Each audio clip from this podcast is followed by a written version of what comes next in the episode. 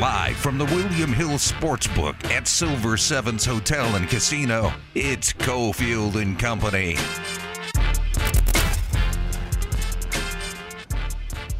You heard it, Silver Sevens.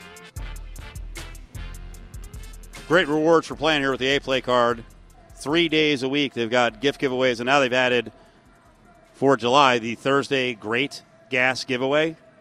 $100 gift cards go out every 15 minutes between 6 and 10 tonight, right after Cofield and Company. So come on down. Great spot here at Flamingo and Paradise. John Von Tobel is in as the company. Ari's back in the Findlay Toyota studios. Jed is running the controls. He's the prize giver, sometimes security guard, right? We have a lot of people who love us. They come up and try to hug John Von Tobel. So Jed is all ready for that. Big five time. Battleborn Injury Lawyers presents the Big Five at Five. Number five. You know, John's the kind of guy. He's he admits it. He's an ageist, and he's not even mild about it. Uh, yesterday or a couple days ago on uh, one of the shows, he was trying to loop me in with Jerry Jones as a kind of a horse's ass who doesn't know what he's saying a lot of times. Yes. Not very nice. We're actually, he's 27 years older than, than I am, so I didn't appreciate that. But I do appreciate John's old school values because he's always he's always backing the young the young people, the punks. I do like his old school values when it comes to parenting. This sounds like a vicious story to me, so I was surprised that you had a positive take. About the chess kid? Yes, the chess kid. So, a uh, seven-year-old. I'm assuming he's a chess phenom because he's seven and he knows how to play chess. Like that's just like my that's my bar. If you know how to play chess at a very young age, you're probably pretty good at it.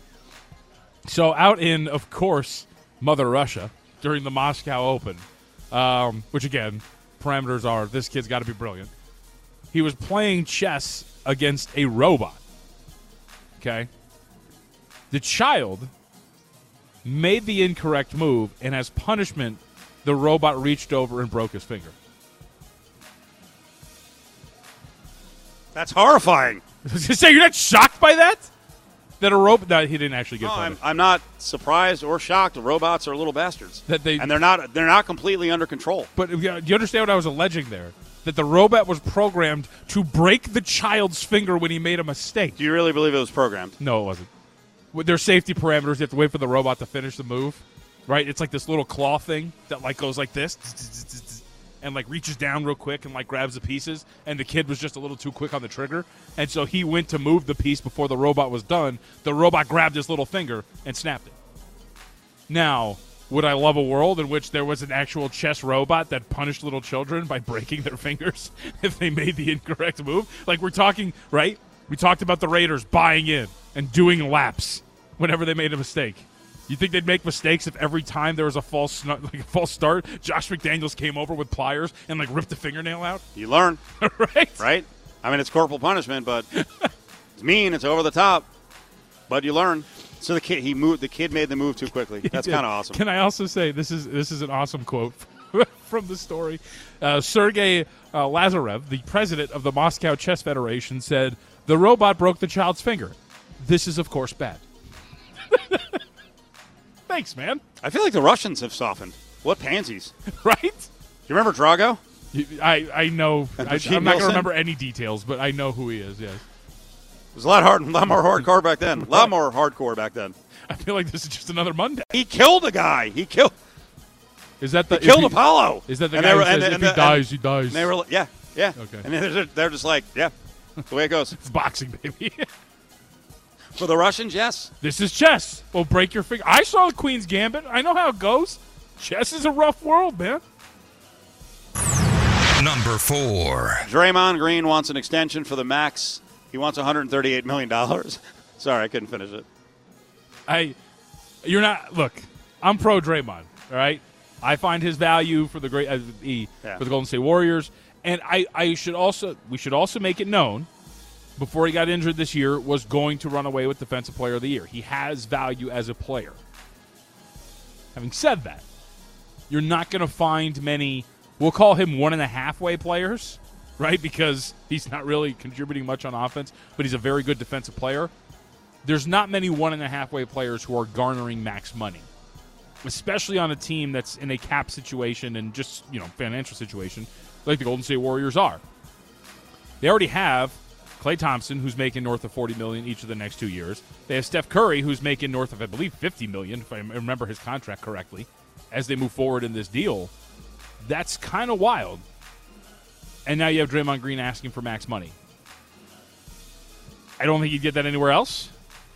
I think he's in the right position to potentially push for it if that's the case. I think he's brilliant for pushing for it because, Right. as you mentioned earlier, he's got Steph on his side, so he might get it. he, and that's why he might get it. Now, I will say this: I do because we talked to Xavier Pope earlier. I do think Xavier is wrong in assuming that all he's getting is, I think he said like the mid-level exception for a veteran or something. Xavier was saying that he thought Draymond on the open market is really only worth ten mil a year. I think he'd get a little bit more than that. He'd get a lot more. Yeah, he, he, in today's NBA, especially, I mean, just to be fair too, where guys are getting paid, the level is a lot higher than what that would be, right? Right. So he would have a lot more value than that. Uh, and I'll, I'll also throw in the not to be too harsh, but the league is filled with idiots at times who run teams who will overpay someone.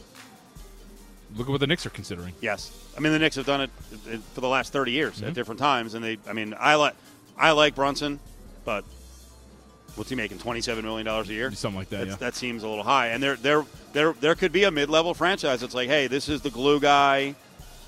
But my problem, if Draymond went somewhere and actually got, say, thirty million dollars a year, and they weren't winning, I, I don't know that he's bought in. Right. I think this is a special situation where he can coexist, and he still flips out at times, and still looks disinterested sometimes, and certainly hurt a lot. I mean, that was So I'd be very careful on the open market about what I would pay Draymond Green. But I actually, I don't think he'll get 138, but I think he's going to cash in. And I will tell you at that point, Joe Lacob, the owner of the Warriors, who just got fined by Adam Silver for whining about the luxury tax, bruh, you can't whine anymore. Yep. You here, you got a choice: lower the uh, luxury tax number and you know get closer to the threshold, or give Draymond wherever he wants, but you're going to pay. And uh, and it's a fascinating scenario because Draymond is now effectively on a one and one. Like he's working out. He's he's on the last two years of an extension, but there's a player option for that last year. Now I'm going to assume that Draymond Green is going to, as we always see, uh, opt into that contract, like that final year, because that's what we see all the time. Guys at the tail end of their careers, and I think Draymond's much closer to the end of his career than he is to the beginning at this point right now. Um, and he would be turning down. I just want to be sure I have this figure right. Twenty-seven point five million dollars in that option year if he turns it down. He'll probably make a little less than that on the market, but we'll see. A max, that's a lot of money, man. It's a lot of money for a guy who, like I said, like I think is an incredible defensive player, and he runs your offense like maybe nobody else can probably do in the future years. But as much as I love that guy, he's not max money. Number three. Are the Bucs the favorite to win the NFC, NFC, yes, even over the Rams? yes. What if I told you that one of their guards retired, another signed elsewhere, and their center may be out for the season? Then I'm down to play against them, baby. Ryan Jensen, this sucks. It does. He got a knee injury. All we're getting right now is it could be a serious knee injury. I mean, it, it could be four weeks for all we know. But if he goes down for the season, and it means the entire interior offensive line from last year has to be replaced Yep. with, and- with, a, with a guy who, listen, he's brilliant. You we all know the, the way to slow down Brady in any way is to get pressure, and especially pressure up the middle. And and think about, I mean, this was arguably one of the best offensive lines in the league last year. And now, and that's just how quick things can change in the NFL. Where one guy leaves, a 28 year old, a 28 year old retires, and then your center gets hurt, and now you're looking around and going, "Wow, we have to patch together the interior of the, the offensive line going into the year." And that's one of our quarterback's biggest weaknesses. I already kind of thought coming into the season that not that the Bucs were bad, but that they were a little overvalued. Especially when you come, talk about like the NFC South. I think they're like some spots minus 360 to win that division. When the Saints got quite a few things going for them, I think, when they go into this year. So I thought they were kind of already up there. But now, and again, this isn't to say that they're not going to still win 11, 12 games potentially. But when you're talking about winning on the margins and winning those playoff games, those high caliber playoff games, situations like this, that's what make the difference. So while they still could have a very good record from a regular season standpoint, this injury could now be the difference between them and a Super Bowl this year. Number two. Cardinals Kyler Murray. First time he gets a chance to speak after the study clause in his contract. Cardinals in the contract said he's got to do four hours of uh, independent study each week, Yeah. or there could be financial penalties. Before we tell you what he said, I wanted your reaction. Is this a leak, a mistake to have it out there, or do the Cardinals put it out on purpose? That's what I want to know. That's I'm not I'm not fascinated by the clause itself. Like I get all the implications of it and whatever it is, and I'm just more fascinated by who in the world put this out there. And and the other this is what gets lost in it too, is it's the weird way that Ian Rapoport reported it as well, in which he phrased it as there's give and takes in contracts. Like he tried to present it as a positive. He's like, and this is one of the examples. Who fed that to Ian Rapoport? And the reason why it makes the most logical sense that it was the Cardinals, because it doesn't make Kyler Murray look good in any way, shape, or form. When you have people who study these contracts and say, I have never seen this before in a contract, ever, for an NFL player, there is only one, unless there's just somebody in the Cardinals front office who acted brazenly because Kyler Murray didn't tip him or did something and just don't like him as a guy, and they leaked this to Ian Rapoport. The only person this is coming from is inside the Cardinals. Yeah, I think the Cardinals leaked it. Uh, I have seen a lot of people say this is embarrassing for the Cardinals, not the leak, but the fact that they paid this guy all this money and had to put this And they don't in. But him. I, I think the Cardinals' plan was we're going to shame him so that we don't have to deal with this down the road because this will be attached to him forever. People will break down film and go, he's missing stuff out there. He's not studying. Now people are going to jump to that conclusion. Now, Kyler Murray went in, and I still think Kyler Murray is immature and he's got to grow up, and he's a very young guy. He goes in and says this, and I understand you want to fight back. You're insulted, right? That people are annihilating you and saying you don't work off the field. He says, to think I can accomplish everything in my career and not be a student of the game, it's disrespectful. It's almost a joke. Now people will latch on to to think that I accomplished everything in my career. There's a lot of people out there who are like, what have you accomplished? Now I think he's accomplished something. Of course he is. He's you know five foot four and uh, you know uh, 190 pounds, and he is a top 10 quarterback. He can get better. First he round needs, selection in multiple He needs leagues. to get better. He's not five foot four, but you get my point. So he's accomplished something. There was some doubt about him, but there's a lot of people are going to look at it and say, "You've accomplished what? A 496 winning percentage? What, what, what accomplishment is that?" Well, and I think when you look at it too, I mean, if you're really cutting into some of his words, there's a lot of people who accomplish accomplish things by doing the bare minimum. I think the rebuttal would be, if this is true, think about what you could be doing if you're actually applying yourself on a week to week basis and studying your opponents. Because the other pushback, which was really weird, was some of his teammates were like, he knows the playbook in and out. Yeah, that's that's not what this clause is saying. The clause is saying he needs to study his opponents. It's great that he memorizes the playbook. He doesn't do anything in terms of studying for the opponent of that week. That's the problem. But I'm like I I he I didn't think he and I get it like you said. You want to come out because there's a lot of conversations about you and your work ethic. I don't think he came off the best today in calling an impromptu press conference just to list off his accomplishments and say, "Look what I've done." Because there's a really easy way to poke holes in that, and you're almost kind of speaking to the fact that everybody kind of thought you were a little petulant and somewhat immature coming into this year, and now he does that. Number one. Josh McDaniels, Raiders coach, spoke today, hit on a bunch of topics, including the offensive line. He talked a lot about uh, Dylan Parham, talked about the offensive line coaches, both of them. Thought that was real interesting. And then he got to Denzel Perryman. So we know the leaders of this team, some of the stars of the team. Guys like Maxx Crosby, Derek Carr, you know, soon to be with this group, Davante Adams. Soon to be with this group, Chandler Jones. Denzel Perryman's back. And he's a really interesting character. And you know, I will give I will give Mayock and Gruden credit on this front. They did have a lot of success pulling guys off, and I'll be a little bit harsh. This is not truly the case, but the scrap heap, mm-hmm. right? Guys that are kind of towards the end of their career, or maybe other organizations gave up on them. So they bring in Perryman, who's been in the division before, and he turned out to be one of their best players. Casey Hayward was amazing, right? Uh, Arguably one of the best cornerbacks in all of football. And Perryman, was a godsend. You know, especially with you know the, some of the free agent signings they made at linebacker just did not work out. Here's McDaniel's talking about everything that Perryman does from hard work, but also being vocal on the field and off. He's very confident. He keeps it lighthearted, but he's serious about the game of football. And he works hard. He's trying to work hard to get better at things that maybe he hasn't done as much of, which I love about him. Pushes his teammates, holds them accountable, leads the same way every single day. Very consistent presence in our building. Doesn't go up and down and ride a roller coaster, no doubt about it. If there's any issue, you can be sure that Denzel will bring it to my attention, you know, as soon as possible. If you go to Denzel with something that we need from the team, like he'll get it done. Um, he's got the respect of the entire locker room. You love hearing that. Right? That he'll come to the coach and tell him something's wrong. And if McDaniels goes to him, hey, this needs to change, he gets it done. So he's a snitch.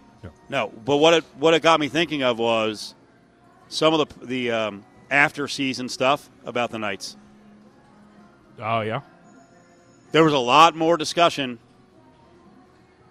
after changes with DeBoer and the fact that it was an underwhelming season, where guys were like, "We miss Ryan Reaves." And remember, a lot of people in, in the valley were like, "Eh, Ryan Reaves on the yeah, on the ice, eh, not that good." Teams need seriously, teams need leaders, and I know this sounds obvious, but we hear it all the time now from coaches. Uh, they like to see units and teams player led sometimes. So while the Knights, I think, are going to be kind of fighting to find who is going to step up and be more aggressive. Alec Martinez was the one who pointed out we, you know, basically as a group, we just didn't have guys who could do something beyond what DeBoer did. So you got to have guys on, on both sides who are going to go in there and freaking command respect and sometimes get in people's grills. And it sounds like Perryman is that guy emerging as that guy because Crosby leads a lot by example, but they need a vocal dude, and Perryman's that guy. and it's a really good benefit if the guy is productive and vocal, right? Like that was kind of the downside. of Reaves is on the ice, eh, not that productive, but at least he had a vocal presence, and if you can get both in one package, pretty good. I mean, it sounds to me like Mark Stone, when he's healthy, is really productive, but he's not, you know, fire and brimstone guy. Right. So to have the combo is freaking awesome. It's the Big Five at Five, brought to you by Battle Born Injury Lawyers. If you've been injured, call Justin Watkins at Battle Born Injury Lawyers, oh, 570 9000. Live from the William Hill Sportsbook at Silver Sevens Hotel and Casino, it's Cofield and Company. John, what's going on with your LA Angels? I I, Oh, boy. Uh, I don't know why I let you do this, but you've got the floor. It's not it's not good right now for you. No, it's, it, it- we know what you need to do. Blow it up. It's done. It's over. Why? Okay. Mike Trout has a back issue that is going to linger with him throughout the rest of his career. You sure you want to say that, based on what your plan is moving forward? You might want to keep that under wraps. Well, I Like, mean, we, like you know that. The Angels know that. do you think that there's an executive that's like driving around the space? What? Mike Trout is what? I had so much on the table for that guy. Back injury? Nope. Yeah, it's, I think it's time. I think we're done. Now, the deal is here. You want this is this is my. I'll put on my baseball general manager cap. You ready for this? You trade Ohtani in the offseason. Ohtani should not be an Anaheim Angel once 2023 begins. It's over. Okay, trade him and get everything back next year because Trout says, "Hey, Trout says he can play with him, right? Says he'll deal with it. Also says for some reason he'll be back this year, which Trout, I love you, guy. But you also said last year you'd be back with a calf issue, and then you never came back. Okay, so like that's you don't have to you don't have to pretend to come back. If you're hurt, you're hurt. Don't play. I could be wrong on that, but I believe he never returned after he suffered a calf injury at the end of last year. And it might even the calf. Regardless, missed time. If the if the value is indeed down on Mike Trout, you play him. Hopefully, puts up productive numbers. Ship him at the trade deadline. But by the end of next season, when we hit the end of the 2023 regular season, if Shohei Ohtani and Mike Trout are both Angels at season's end, it is a massive failure on the part of the Angels. It just flat out is. Let's see, I'm looking at Trout's contract. Oh, that is high. Through 2030. Yeah. Oh man, 12 year, 426 million dollar deal. Uh, 22 to 30. He's in the 30. Oh, every year he gets 35.45 million. Yeah. Because I was actually thinking, I'm like, well, it's a big roll of the dice, but if you can get him right, he's friggin' awesome. Mhm. And you know what? As a Yankee fan, Aaron Judge, dude, enough with the. He's not. He hasn't been whining, but it's but this whole thing's been lingering. He turned down what he turned down like 213 million for Yeah. seven years. It was like ah, insulting. Would the Angels do it straight up, or you you have to? You you're you're set on rebuilding. No, set on rebuilding. I don't want. I don't want Aaron Judge. Why Judge and Ohtani and spend money? No, they're not going to spend money though. That's the thing. They have to. They're in a big market. At what You're not point? rebuilding. They're- Cut it out. They're not. But here's the thing. And we said we talked about it the other day. You don't even trust them to rebuild. But but that's about. At least if they spend on major league players, all those guys, those guys have a track record. They they're gonna know prospects. They're gonna nail it on prospects. But They have no prospects of their own. it's the shotgun approach. It is the throw it at the wall and see what sticks approach. You might be terrible at it, but if enough are thrown at you in terms of prospects, one of them's got to hit, right? Maybe two, and maybe that works in that in that range. And I think that's the thing. Like there's they are going nowhere, and what and while they do spend money, they spend it on guys who are at about the age of thirty. They sign them for too long for too much, and the decline hits. Anthony Rendon has been a nightmare. Albert Pujols, nightmare might be strong, was not effective for the money that they were paying him. Josh Hamilton was a nightmare. C.J. Wilson, not very productive at all. So the times that they have chosen, like they have chosen to spend money, they have completely missed and done it with the wrong guys. Gerrit Cole was available. And I don't know if Gerrit Cole was just dead set on going to New York, but at no point were the Angels rumored to be serious contenders for Gerrit Cole. Those are the types of guys you have to be in on on every offseason. Your name at least has to be there to show that you're willing to spend money on these guys, and they haven't. By the way, I retract as a Yankee fan any thought of trading for Trout. Right. Well, because it, it actually, I was just busting your chops and see if you uh, you would take Judge, but um, it actually goes completely against the way you should build baseball teams. No one should have more than a four year deal. I don't care how good they are. Right. You can, uh, especially if you're a big budget team, you can always get other guys. Aaron Judge is awesome. I'm not giving Aaron Judge, who again has he's broken down and he's 6'7", 282. Like he's going to have problems down the road, and like I even I know people, you know, oh Juan Soto, you know, 15 year, 441. That's a terrible deal. I think Tatis is a terrible deal. Look, I mean, Tatis isn't disciplined enough to not act like a horse's ass away from the game. I hope he is now. Right. Guy hasn't played the whole year. You know, two years, what, what, a year and a half ago, he signs 14 340.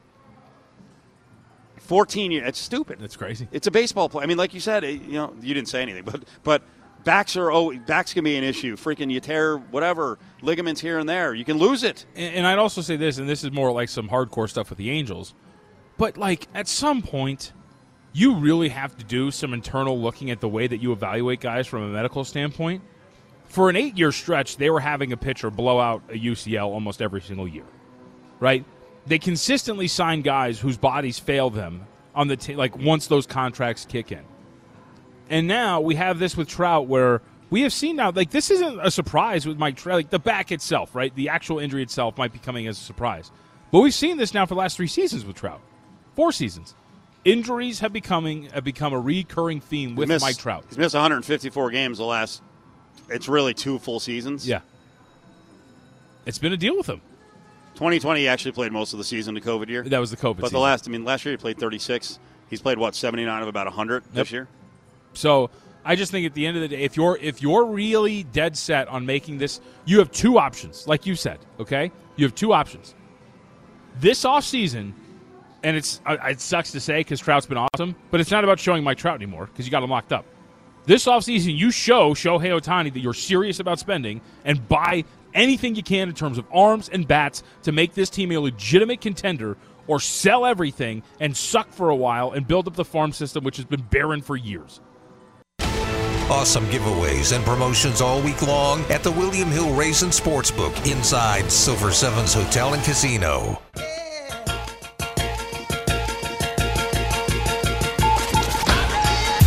Really enjoy this group. It's ultimately their culture and it's ultimately their team. And what we do and how we do it, they're going to define it. We try to set an expectation and a standard of, of what we're looking for, but ultimately they're going to do it. And they hold one another accountable to that standard, and they have a lot of fun doing it.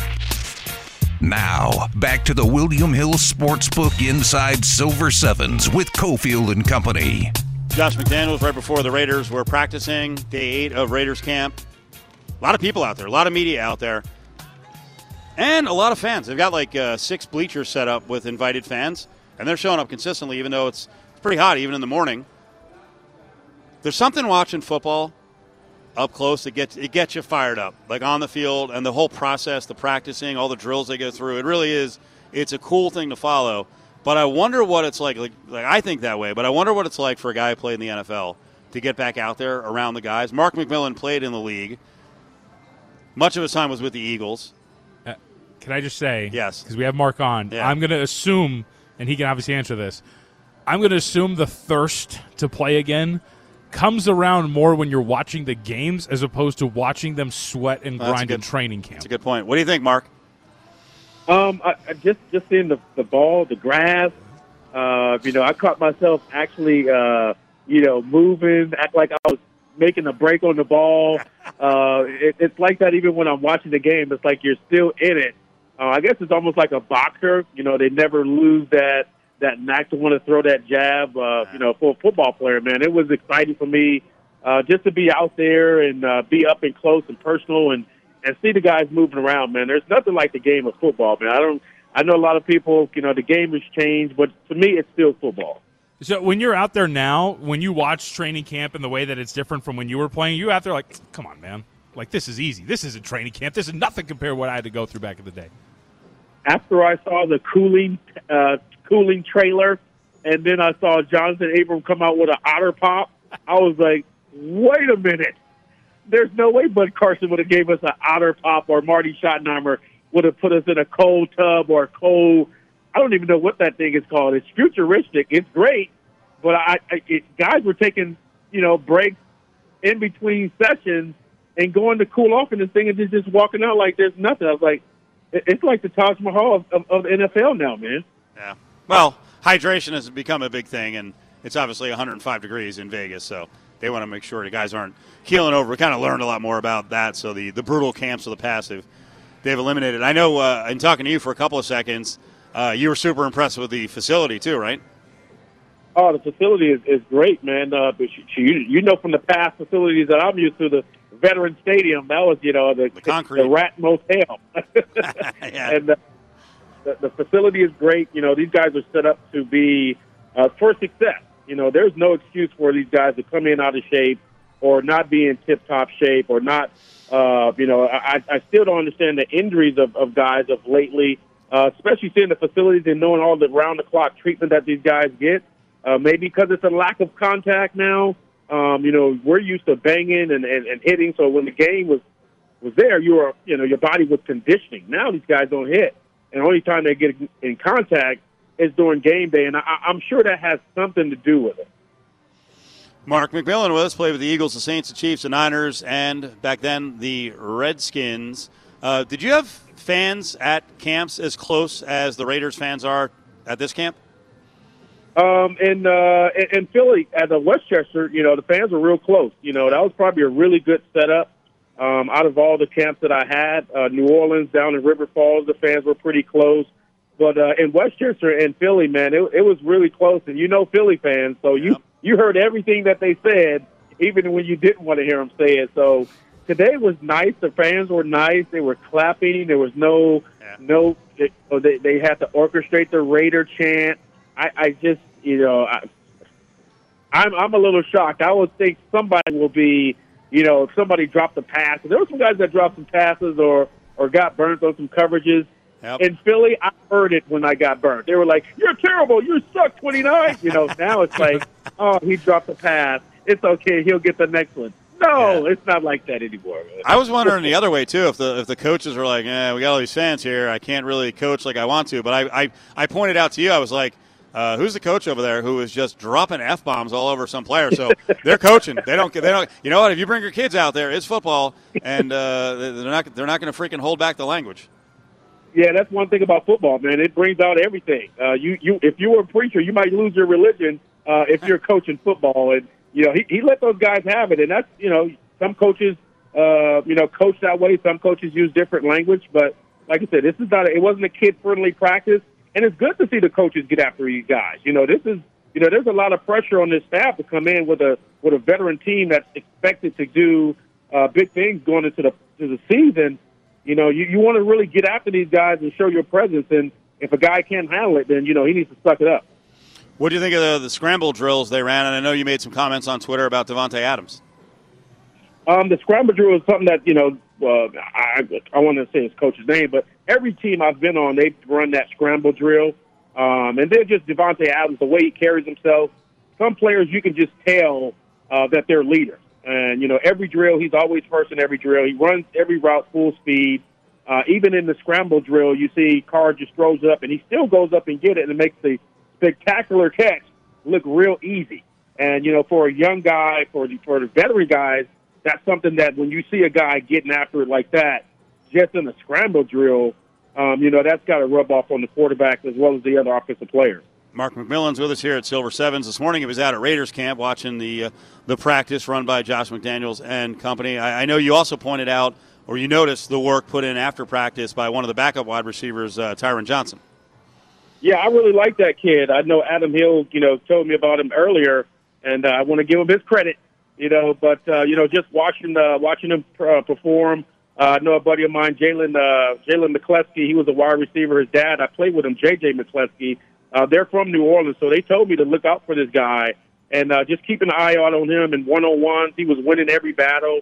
Uh, a couple of plays, you know, he ran a double move in practice. They didn't get the ball to him, uh, but you know, in the film session, I, you know, I don't know if I was supposed to talk to the players or not, but I did. I did make it clear. I was like, you're open, and they're going to see it in film. So you know, you ran a good route. So, like I said, man, I I, I don't know if I'm I'm still getting my feet wet uh, with this reporting thing behind the grass but uh, you know, I, I, just couldn't help but say something to the players. Well, you're, you're a coach, man. You coach uh, you know high school players and younger, so it's it's hard to, to cram it down, man. It comes out comes out naturally. So you actually, as a media member, you stayed around for the press conference later in the day. So I think Kenyon Drake and uh, Averett both spoke, right? And you've got connections from you know from school with those guys. Yeah, it was, it was cool to see those guys. Um, you know, it's it's an Alabama thing. Even uh, at practice, uh, you know, Josh came over and Kenyon came over and you know, we gave each other, you know, we embraced, and uh, you know, I know Josh is. Uh, a lot of people saying, you know, this is this is it for him. You know, for a running back, it's, it's kind of tough now. They don't value the running back position as, as much as they did uh, years ago. Now, you know, the wide receivers get the deals and the quarterbacks, but you know, being able to see these guys and ask these guys, you know, questions, uh, you know, Kenyon, uh, you know, and Averett, it, it was pretty cool, man, to see those guys, uh, you know, feel happy. Uh, good to see Kenyon healthy.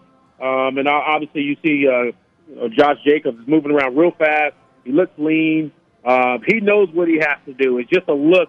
You know, I know the reporters, everybody looked at me when he came over and talked to me, gave me a look. It's just something that you know, you know, that contract year, it, it, it's go time. Mark McMillian on Cofield and company. So something else to break down from the media session was Josh McDaniels talking about Denzel Perryman, and I, I thought he laid it out pretty well about how Perryman's really become a leader on and off the field. That's important, man. You got you have to have guys like that. So, what do you think of what McDaniel said? And when you think back to your defenses, who are some of the more vocal guys, but also delivered on the field? Um, I would say, you know, back in Philadelphia, you know, Byron Evans was that guy.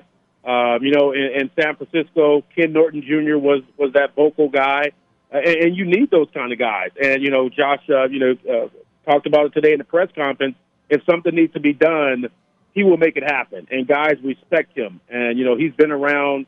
Uh, he has a good resume.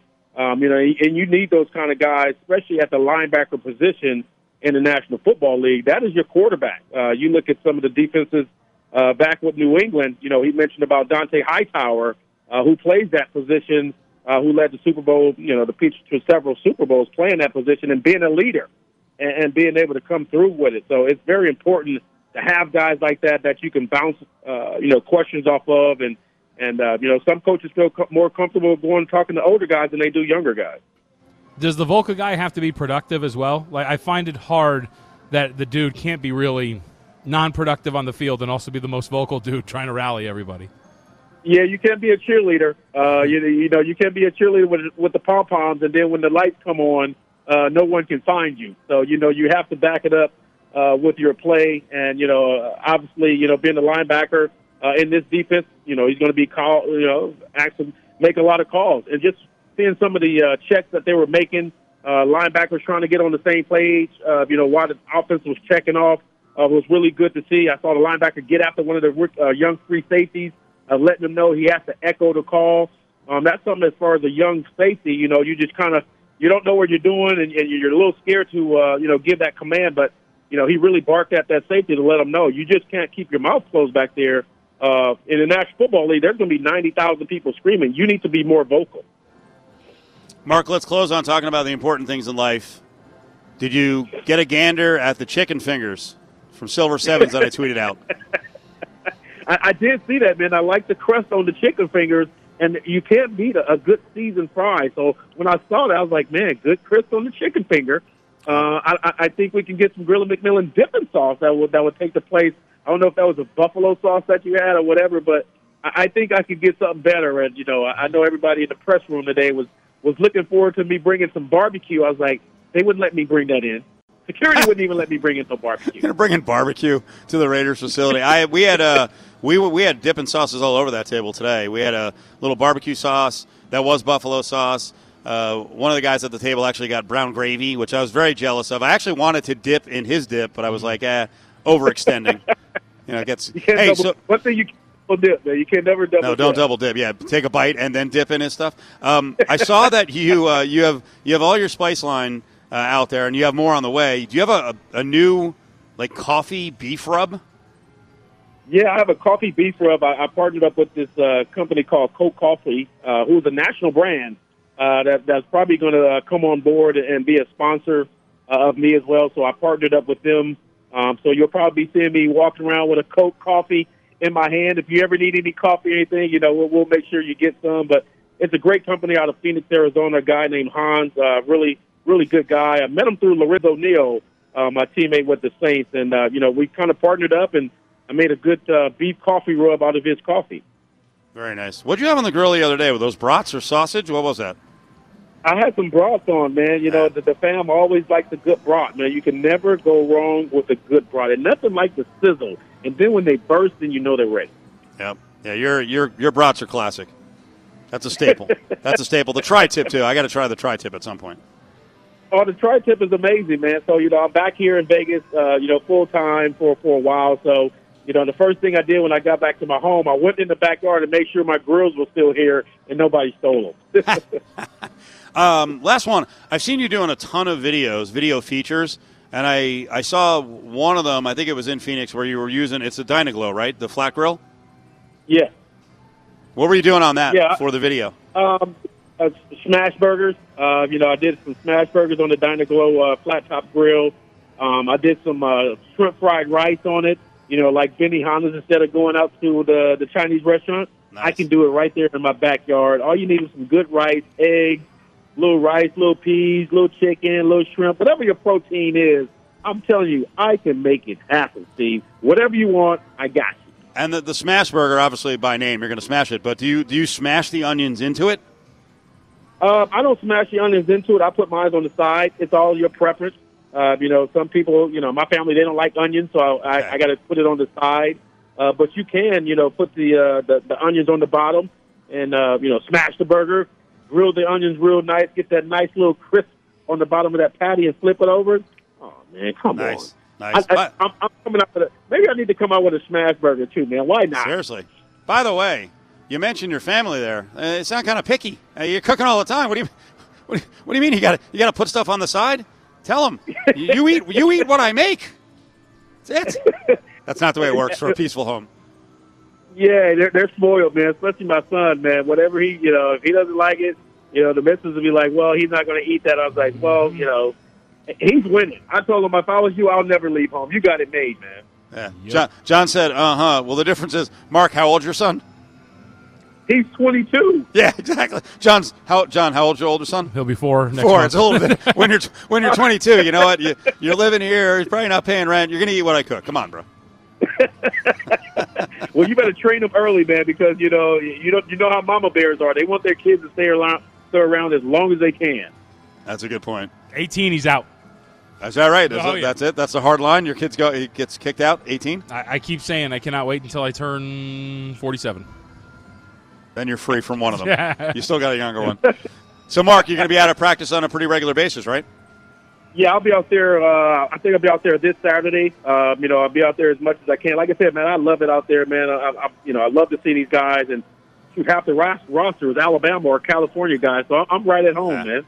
You know, uh, UNLV starts up this weekend, so they uh, they start practicing this weekend, and I know I'll see you out there as well because you you Mark is very connected to the college kids because he's worked with so many of them, and so many are playing around the country. So UNLV has uh, they have their work cut out for them. They got a, an earlier game they should beat. They're a big favorite over Idaho State, but they they got a lot of work to get done in like 30 days. Not even 30. Yeah, but I guess right at 30 days. Yeah, right at 30 days. Yeah, yeah, they got a lot of work. I- I'm excited to get back out there. I already hit up the guys to make sure I get my credentials. Uh, coach Ragle, uh, who's the coach for Idaho State, is a good friend of mine from Arizona. Ooh. So, like I said, that- I, I'm well connected in, on, on both sides of the ball, both teams. So, college football is is something really great. I, I, I really love it, man. And you know, just a little side note for you know for Anthony Averett, you know, I recruited him for our All American game when he was coming out of New Jersey. So I, I've been knowing him for a long time, man. Even before he got to Alabama. Mark, you're the man. I'll talk to you soon. Thanks, Mark. I appreciate it, fellas.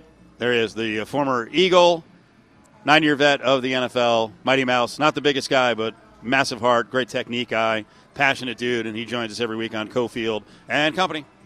Join the conversation on Twitter at ESPN Las Vegas. Cofield and Company presents Hey, hold on, hold on, hold on, hold on, hold on. Bag up, bag up. Grab Bag, Don't touch it. Don't even look at it. only on ESPN Las Vegas.